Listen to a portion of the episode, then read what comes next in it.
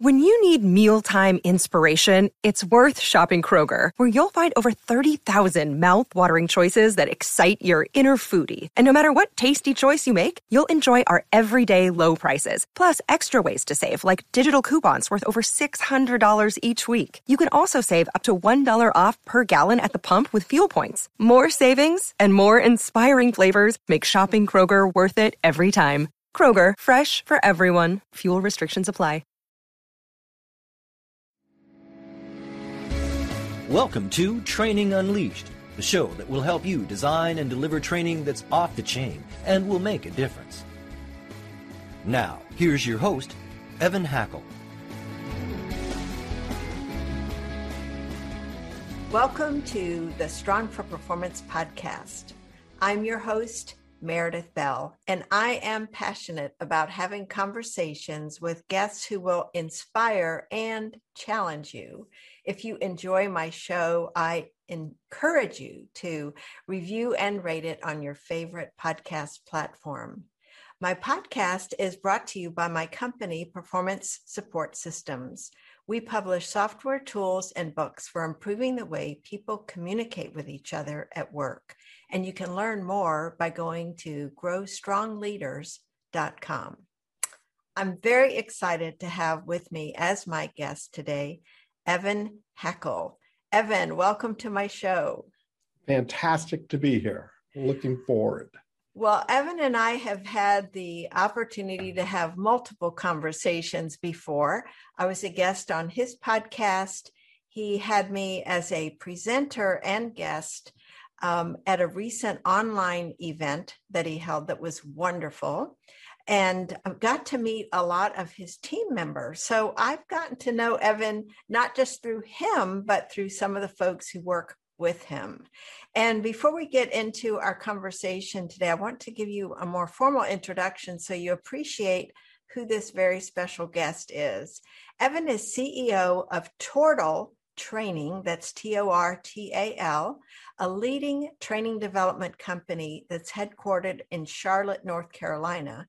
Tortal, as I learned, especially through your summit, Evan, uh, is on the cutting edge when it comes to the creation of mobile training platforms for organizations with distributed workforces. He's also the founder and principal of Ingage Consulting, and that's Ingage with an I, and we're going to talk more about that. It's a management and leadership consulting firm located in Woburn, Massachusetts. And he's the author of a wonderful book that I've just read called Ingaging Leadership Meets the Younger Generation. And I am very, very much looking forward to exploring some of the ideas in this book, Evan. So, what I'd like to start with is telling us a little bit about your journey to the work you're doing today with training and consulting? So, my journey, which is really a journey of understanding the importance of engagement with an I and I for involvement, really started in my family business. And I went and got an MBA and I came back to work for my father. And I'd worked in the business off and on, summers, all of that. And the family business had been stagnant for three uh, for six years in a row we were doing three million dollars a year. And you know this is when three million was a lot of money. It's still a lot of money let's be real. But um, what i did is i said well look at that. We need a strategic plan. And you know one thing i'll say to every listener now is if you don't have a plan whether it's in your life whether it's business plans get things done. Plans make things happen so I said, what I want to do is involve the entire company and all the employees and build the plan. So we went out and we built a plan, and our goal was to grow in five years to uh, to 10 million from 3 million. And we went from 3 million to 5 million to 10 million to 25 million, um, all because everybody knew where we were going. Everyone got to contribute. And everyone had a sense of ownership on the plan. And I shared how we were doing as a company. I shared financial information, which everyone told me no one ever, ever, ever does that. I mean, they just never do that. but I really brought the team in as partners and and not from a legal sense, but from an intellectual sense.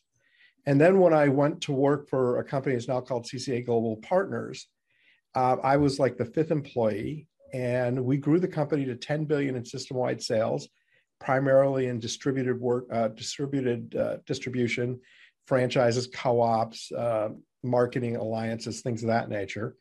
And it was really all around the concept of bringing all the stakeholders in, letting them contribute, sharing with everyone what we were doing, having everyone or in the same direction. And we had an average growth rate of 29% for 20 years, which is an incredible accomplishment. Um, and from that, I realized in my consulting work that I could take this very simple principle and transform businesses and help businesses really jumpstart um, from where they, you know, where they are to where they want to go and where they want to grow. Mm-hmm.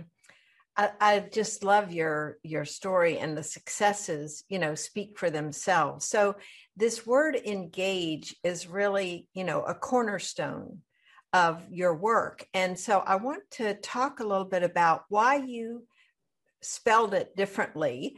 Why is it I N G A G E instead of the word we hear all the time, engage with an E? Well, so I'm defining it as a higher level of engagement. So traditional management back in the 60s was top down management. Management went, told people what to do. Then it became vogue to start sharing the vision of the company and letting people know. And you know, engagement was to start talking and having um, you know two-way communication with an organization my level engagement, though, is a much deeper level. It's where you're actually listening, sharing, and getting contribution from people. And I've, you know, had the privilege of doing this with, you know, companies with hundreds of thousands of employees. I've done this with smaller companies, you know, with 10 and 15 employees. And there are different ways you do it for, you know, massively large companies versus small companies. But when when you're not just talking at people, but you're listening to people and you're involving them before decisions are being made. And that's the key. Because if I come to you, Meredith, and I involve you in a conversation where I already know the outcome, I'm just placating you. I'm just mm-hmm. making you feel good. And you, you're gonna you're gonna recognize that. But if I come to you with the germ of the idea and get you to help embrace it, or you have a germ that I might be more excited about. And you know, I'll just share another story because I think this one's worthwhile. Is um, you know, we were in the business of doing franchising and and cooperatives, and we basically provided tools for these companies to do this. We had an opportunity to buy um, a nine store chain that was uh, one of the members of one of our co-ops and start to execute ourselves and we learned really quickly that what we were doing wasn't working because we weren't dealing with the real world of what our members of that co op were doing every day. And that we needed to create programs, systems, tools that embraced the chaotic life of somebody every day running a business. So we were out creating great tools, really great tools, sort of not really considering the real world implementation of those tools. Mm. And it really changed everything. And you can't always go out and buy to, to learn, but if you start really listening and understanding, it makes it makes a huge difference. Um, yeah, absolutely. I'd love to know what were some of the key insights you know, what was happening that told you what you were doing wasn't working and um, alerted you to the fact, hey, we need to rethink our approach here? So, from a company perspective, we had a marketing department was creating marketing tools. A training department was creating training tools. We had a uh, um, an operations department creating operations tool. We had a merchandising department that was designing displays. We had a buying department that was buying products. So we had all these different parts of the organization, and they all had their own goals. And they weren't thinking about how much we were asking that retailer to actually do. So at one time, it would not be unusual for three or four different parts of the company to be coming to that retailer and saying, We need you to do this in your business. This is so important to your business. But they don't have the people and resources to implement four things at a time. They have the ability to implement one, maybe one and a half things at a time. So we needed to start thinking ourselves and coordinating and interacting all of our systems so that we would roll out things at a pace that made sense, not to us, but to them. Mm-hmm. And we were always thinking about ourselves. And it, it was a mistake. And that and that's part of why engagement with an I makes so much sense because when you talk to your customers, you get their real perspective. When you talk to your vendors, you get their perspective. When you talk to the team members of people in the company, you get everyone's perspective and you can see the whole picture. Mm-hmm. But if you're, you know, worst case, you're in an echo chamber of senior management, which I like to refer to as high level dumb, because you're in this echo chamber and you really have no idea what's going out there. And you have this vision of things you can do that are not based in reality. Then some people go, okay, well, we'll, you know, we'll talk to the next level of management. Or we'll create an advisory group and once a year we'll take them on a nice vacation and pick their brain. Um, but they're not really embracing um, listening and involvement. So just to add on here, because I think this to give you some idea of the depth. Um, when I was uh, president of Carpet One, we had 1,200 locations. We had 800 uh, members of the co-op. So we created an advisory council of 24 people for the whole group. Then we created a mark. Every VP had their own council. So we had a marketing council, merchandising council, buying council, training council, salesperson council, um, a technology council, and then we actually had a council simply for implementing and piloting new ideas. Then, in addition to that, we created 54 regional groups for our members to get together regionally. And we created a process through the 54 groups to have listening and when we had issues and things that happened. And each one of the advisory council members, typically speaking, had two to three groups that they were responsible for for listening. Mm. So we were constantly listening. We were surveying, our, our surveys every year were unbelievable. Lots of open ended questions, really rich in pulling things out. Um, but our, our goal was to have 40% of those 800 people actively involved in some form of leadership and actively contributing to the organization. So it wasn't just that group of people, uh, you know, that small group of 24, it was hundreds of people that were contributing. Um, and I could go on and on and talk about other things, but it, you know, it's just a really totally different level of engagement.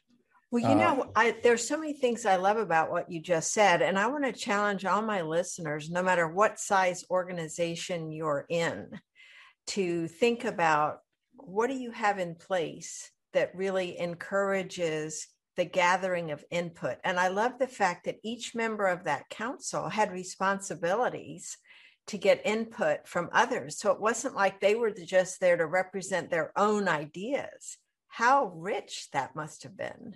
Actually, we spent a lot of time with the council members grounding that it was okay to talk about themselves but they literally had to say, This is about me and my company. Otherwise, they were representing everybody and that they needed to speak about what was good for the whole. And there would be many times somebody would say, Well, for me, this is what I need. But for the group, I see that this is what we need for the group. And I, I need to support that, even though it's not really best for me, because they started to get the importance of we versus me.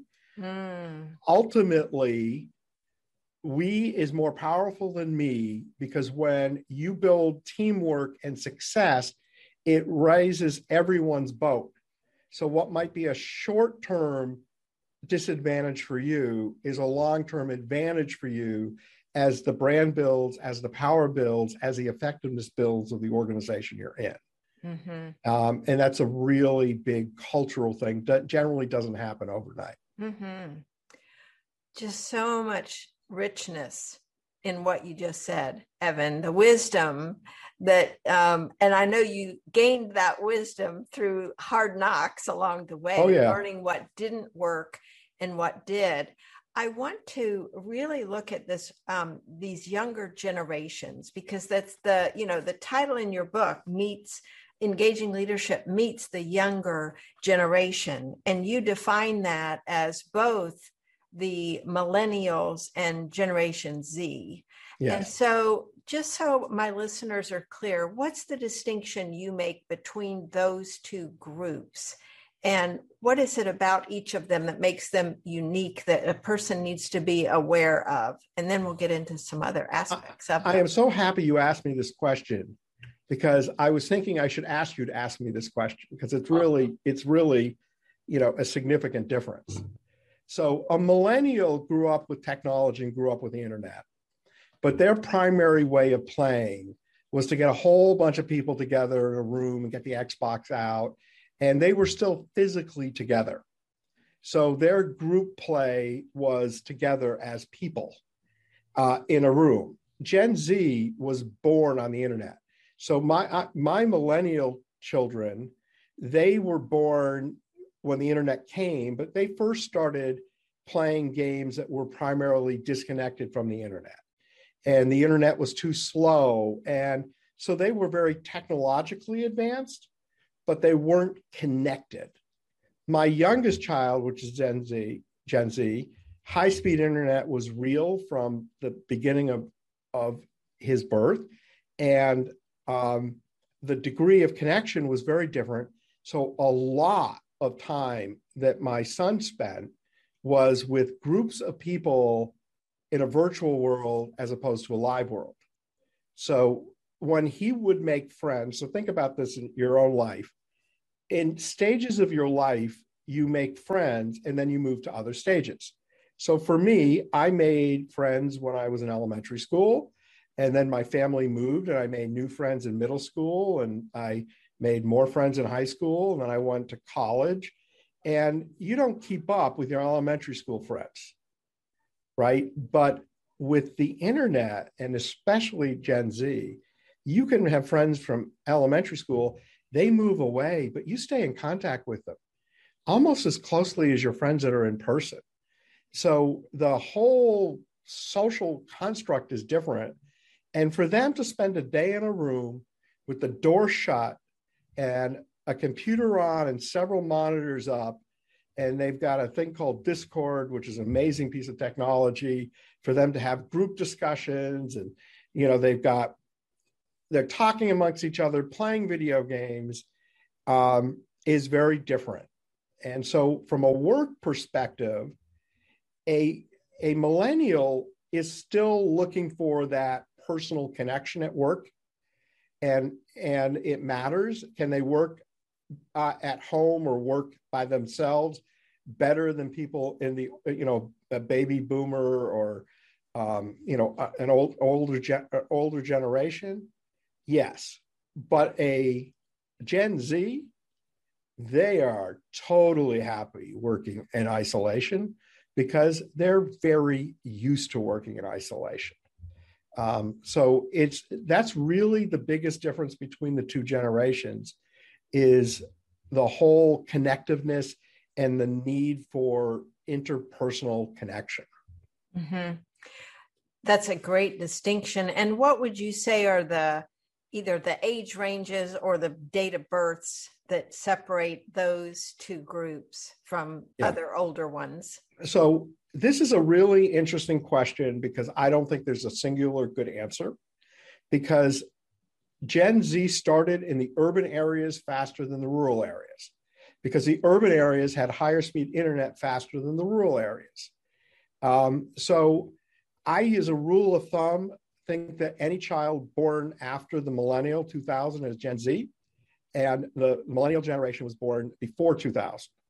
Um, but you know, I, you know, it's not a hard and fast rule, and you know, there's certainly personality types that in all generations buck the trend, and it's too simplistic to think that every millennial is like every other millennial and every Gen Z is like every. These are tendencies of a generation, not hard and fast rules. Sure. Well, yeah, just looking at different styles of personality, you know, that's another variable that impacts what somebody's needs are at work. Tortal Training's Learning Matter experts are passionate about designing effective solutions that move the needle. Whether your organization needs development of e learning courses, instructor led training, or assistance with creating optimized electronic versions of employee handbooks, our team can help. To learn more, visit tortal.com slash learning dash development. You know, this younger generation, both of them, have gotten kind of a bad rap. You hear a lot more negative news or complaining about their attitudes or their work ethic from folks. And what I loved that was refreshing in your book is you really have such a positive feeling about this group. Oh, I love in the general. In fact, I wanted to share with my listeners a quote because I want you to explain why you say this. Millennials are the best workers who have ever entered the workforce, and Generation Z will only be better. Why do you say that? So, when I look at people, the number, the two attributes that I look for to distinguish a high performer um, from a, a low performer, and one is attitude. And you can have good attitude in pretty much any generation. The other is being a committed lifelong learner, wanting to get better. And the um, millennials and the Gen Zs are all about getting better, all about learning, all, all about self improvement. And the older generations, it's not nearly as such. Um, their access to things that would help them become better is, is, uh, is much less because they didn't have the internet when they were, were children. Uh, unfortunately, older generations don't read books. I will tell you that the amount of reading the millennial generation does and Gen Z does dwarfs older generations. Now, they're not reading a book per se, but they're on the internet, Googling things, searching for things, researching things. They're very goal minded. They constantly are looking to improve. They're very competitive because they're used to playing games and being competitive. And a lot of these games are team games. So, my son, uh, my oldest son plays Civilization and he plays civilization with like six people that are on his team. It's a team game. Mm. it's you know think about work. Work is a team game. There are individual contributors but it is primarily a team it's primarily a team game. But the biggest shift and this is important and i know you and i are going to get this and I, some of the audiences and so i'm going to take a time a time to explain it is the bewitched syndrome which is what i refer to so if you ever watch the show Bewitched, her husband worked for a boss, Larry Tate, and he always did what Larry told him to do because he didn't want to risk getting fired. He was paranoid about getting fired.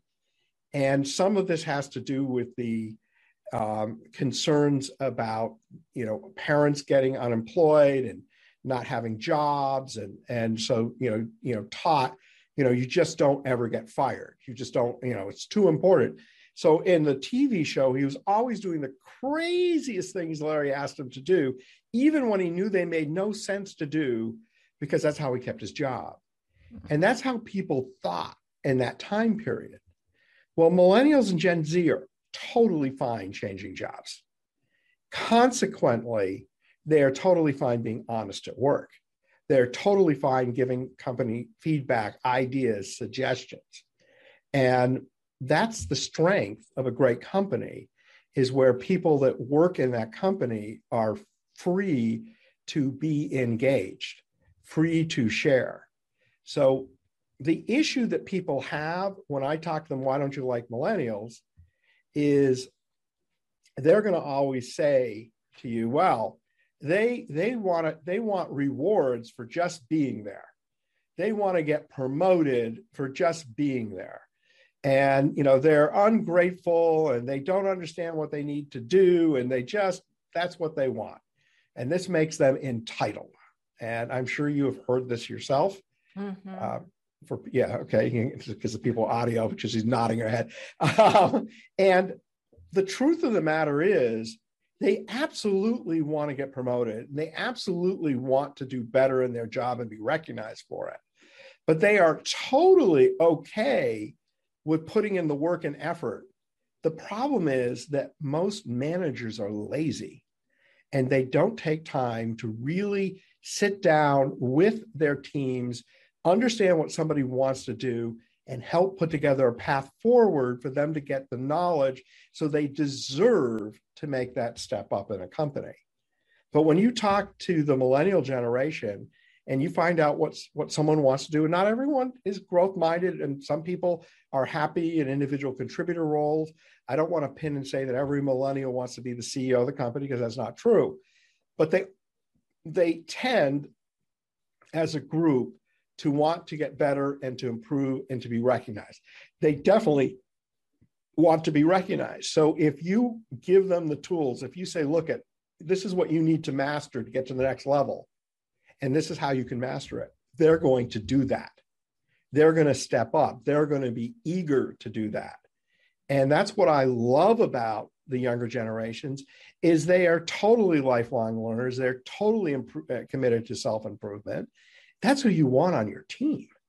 Absolutely. And, you know, this is such an important point because I think sometimes, and it ties back to your whole uh, point about listening and asking questions to find out because we can make assumptions about entire generation uh, and and connect it with the person in front of us and be totally off base because we haven't taken the time to ask yeah. So, what kinds of questions for someone who's listening to this and they work with a lot of the younger generation?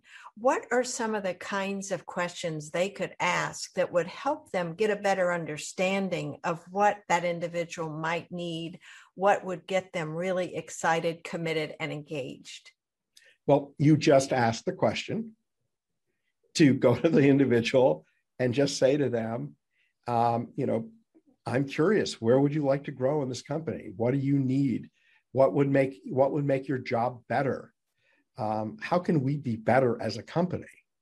They're going to tell you. Um, and and listen, because there's nothing better in life. There's no bigger gift in life than honest feedback.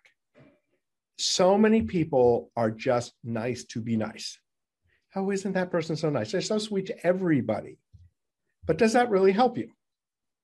Does it make you feel good in the moment? Yes, it makes you feel good in the moment. But does it take your company to the next level? Does it take you to the next level? So, you know, this is a group of people that will tell you how they like to be managed.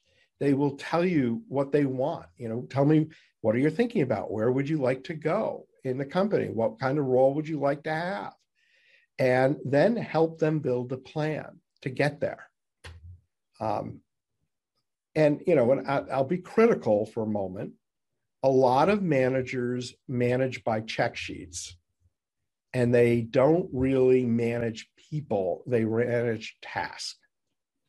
And we need to be managing people. Mm-hmm. And there's a there is a a bit a big difference between the two.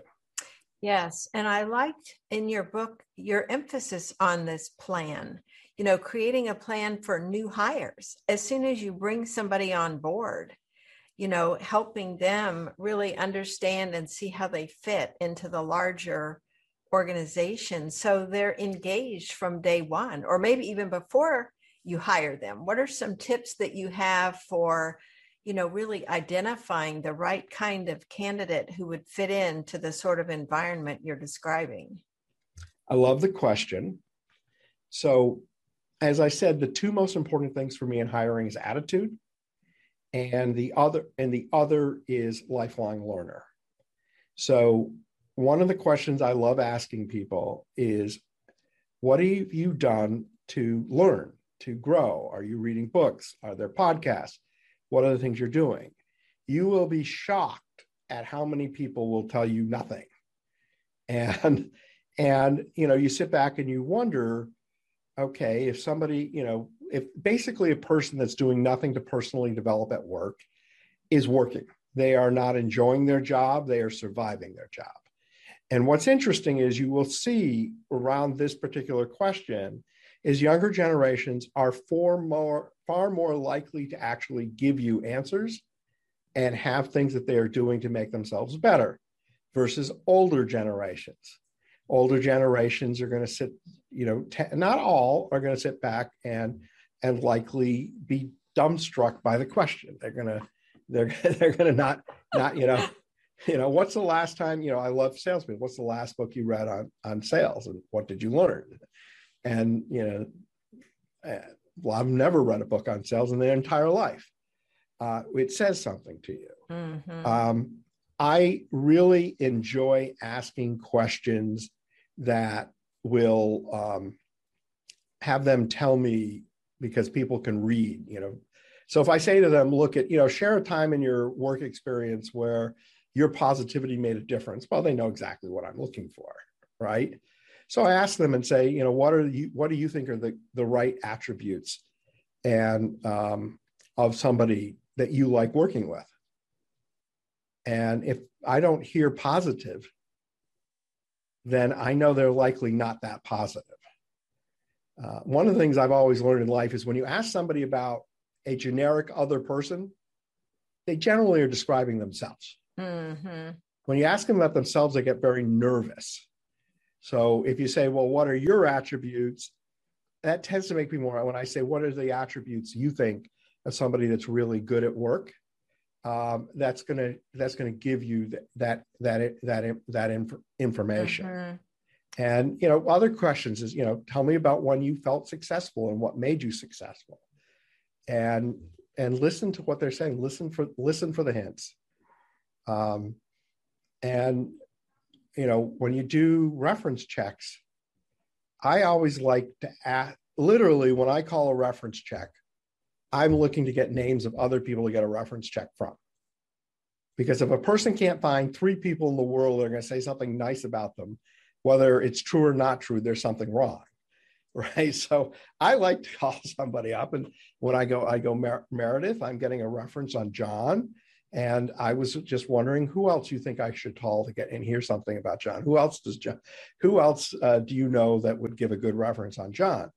And then I'm starting now to get to people that, you know, haven't been called and asked for that favor. Mm-hmm. Um, and um, it takes a little bit of work, but it's worth doing. Well, it does because you're making such a huge investment, you know, of your time and hiring this person and training them. And and that leads to another question I wanted to ask you about because with these younger folks being so eager to learn more, what kind of training, since you're a training company, what kind of training have you found to be most effective at engaging them in the learning? So, whenever I bring on a new hire, and, and fortunately, we have very low turnover. So, new hires are generally new jobs, which, which are great.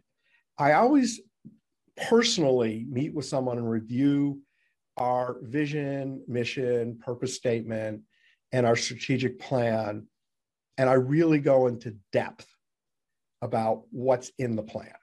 So they not just read it, but literally understand it. And one of the tasks that they have is in about two months' time, they are going to present the mission, vision, and purpose to the company in a company wide meeting. So they know that when they listen to me that they got to really listen because they're going to be presenting and because they're going to be presenting it's going to um, uh, cause them to learn at a higher level we then create a track an onboarding track of things that they need to know and who they need to talk to So um, we have a learning management system, which is which is good because in a learning management system, you can actually build the track and systematize the whole onboarding process. But if you don't have a learning management system, it's just a matter of here are the key people, here these are how you uh, can reach them. You, you know, obviously you're going to probably introduce them and set time and talk to individual people in the company and what their roles are. Then, you know, we have certain online training because we sell custom online learning that we want them to take and see so they understand our products and our services. Um, and, you know, depending on their role, what they do, there generally is, you know, tag along time and, and learning time. And um, we, you know, want people to, you know, crawl, walk, run. Um, and then we're checking in. And we did a very we we decided to increase our sales staff and we did a very deep dive on what we needed to do to train new salespeople and really document the process. Um, because if you just bring people into the company and just say, you know, uh, eh, you know, do this, that, and then you know, two weeks later they're making sales calls, um, it's not going to be overly effective. But it is the primary way people are trained in this country and you know it, it's it's sad it's sad to see because what happens is particularly with the younger generations the number one reason younger generations leave work is because they do not see personal growth and they do not feel they're getting trained. Right? Now the number one type of person that you want working for you is somebody that wants to have great personal growth and wants to get trained. So i i love the younger generations because I'm committed to training them. I'm committed to supporting their growth. I'm committed to seeing them improve in life at work. Um, if I was not that way, and I, you know, was the old thing, I don't want to train them because if I do, they'll leave me. Um, they're going to leave you, and they're going to be unhappy. But when they feel that they constantly get something to learn, constantly get better, constantly get more trust, given more responsibility, um, they feel really fulfilled. And that's why I love younger generations. Mm-hmm. Well, everything you're saying about training, it's like this immersion in your company. So it isn't just this superficial knowledge. And I love the fact that you require them to do a presentation and they know this up front. And it it's like so much training that we send people to, right? They don't have an, any idea of how am I going to be required to apply this later.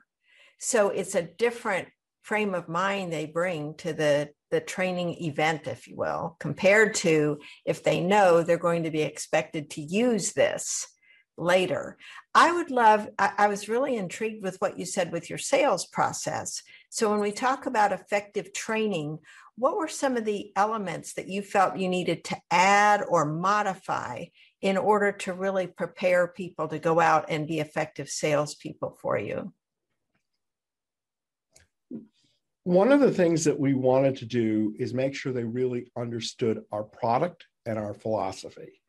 So, our company, we compete primarily with technology companies that know very little about training where we are at heart a training company with technology. So it's very important that every one of our salespeople really understand our 4D design process. They really understand how we work with customers. Uh, we have a thing we call a DACUM, which is a curriculum design event, that they've gone to several of those. So they understand the strategic nature of our work.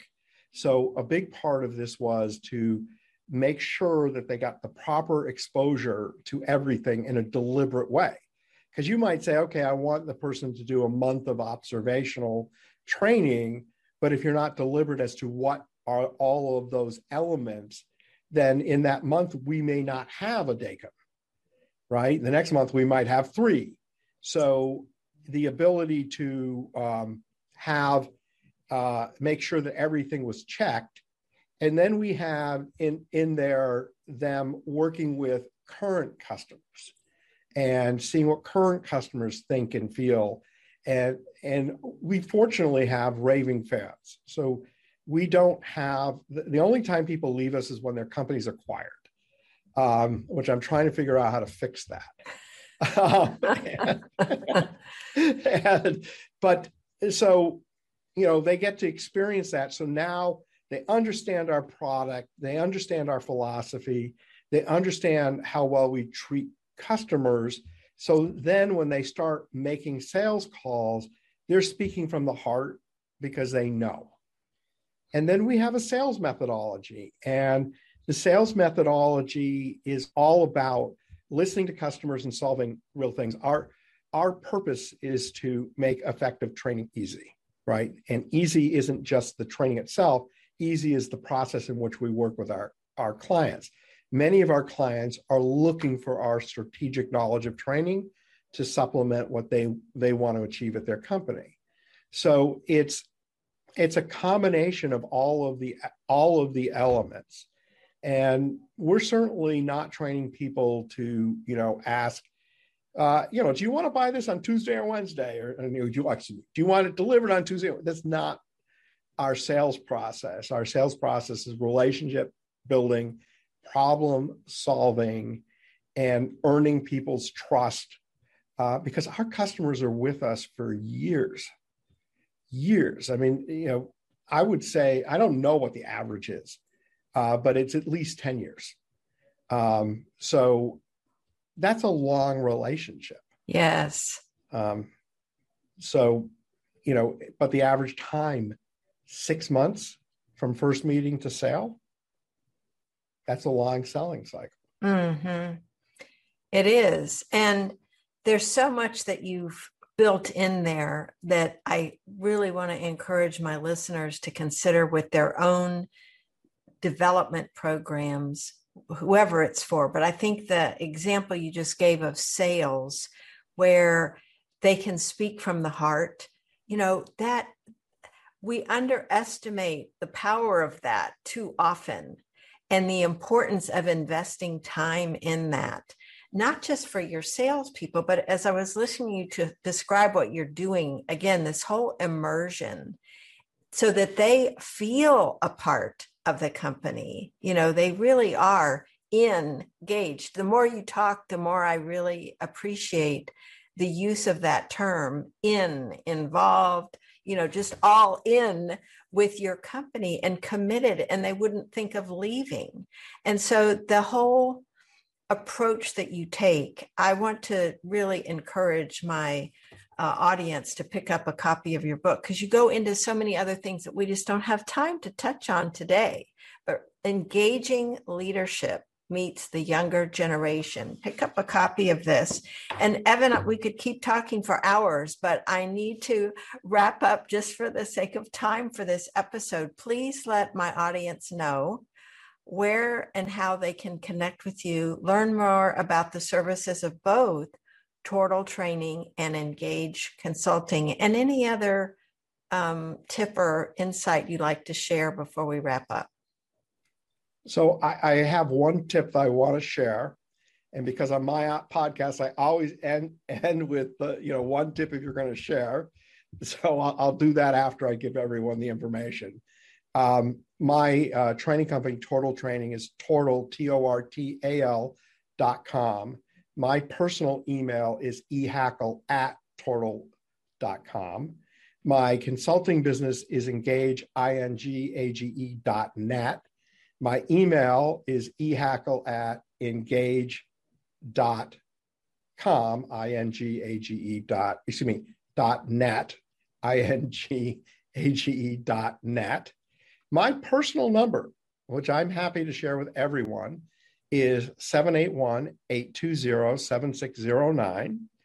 Um, and if you do read my book, I have a leader's guide, which if you email me, I'd be happy to send to you.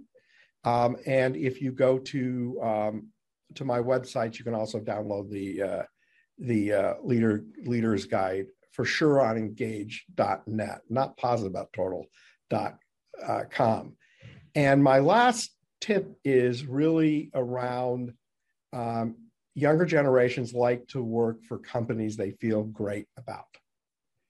And that having a company that has a real vision, a real purpose, real values that they feel is doing good things makes a huge difference. And I think it's amazing what, if you really think about it, your business does that makes people's lives better. You know, and I'll just pick this out of the blue because I'm thinking of it. But you know, for instance, one of the of our customers is Mosquito Joe's, and you know, people are going around and they're spraying yards with um, not pesticides but natural things to keep mosquitoes away. And you know what they're really doing is allowing people to enjoy their summers, uh, enjoy their backyards, enjoy their kids, enjoy their grandkids, enjoy their friends. And when you really start thinking about what you do, put it in the frames of the way in which you make the world better. Because in each business, and I don't care what the business is, if you get right down to it, that business is in fact doing something that makes the world a better place. And make sure you ground people and share that with your team because that's where the younger generations want to work. Beautiful. I love that summary statement. Thank you. You're Evan. I want you to know how much I admire you as a leader, as a human being, for the work you do and the values you bring to your own work. Just listening to folks on your team talk about you and how much they enjoy working with you spoke volumes to me about you know who you are and the company that you have built and it shows that everything you've shared with us today comes from your own walking of your talk it isn't you just you know making these vague or even specific recommendations in a conceptual way you live them every day and i just want you to know how much i appreciate that about well, you I, I have a really great team of people, a really great team of people. And uh, I'm really proud. It's a joy to work with them every day. It really is. That's great. Well, I hope that because of this conversation, a lot more people will think of ways that they can build a company where they can say the same thing. Thank you. Thank you. Training Unleashed is brought to you by Tortal Training, specializing in e learning and interactive online training solutions for corporate, government, nonprofit, and franchise organizations. Tortal makes effective training easier. Just go to tortal.net to gain access to real world tools that can make a difference. That's tortal.net. T O R T A L. Tortal.net. This podcast is a part of the C Suite Radio Network. For more top business podcasts, visit c-suiteradio.com.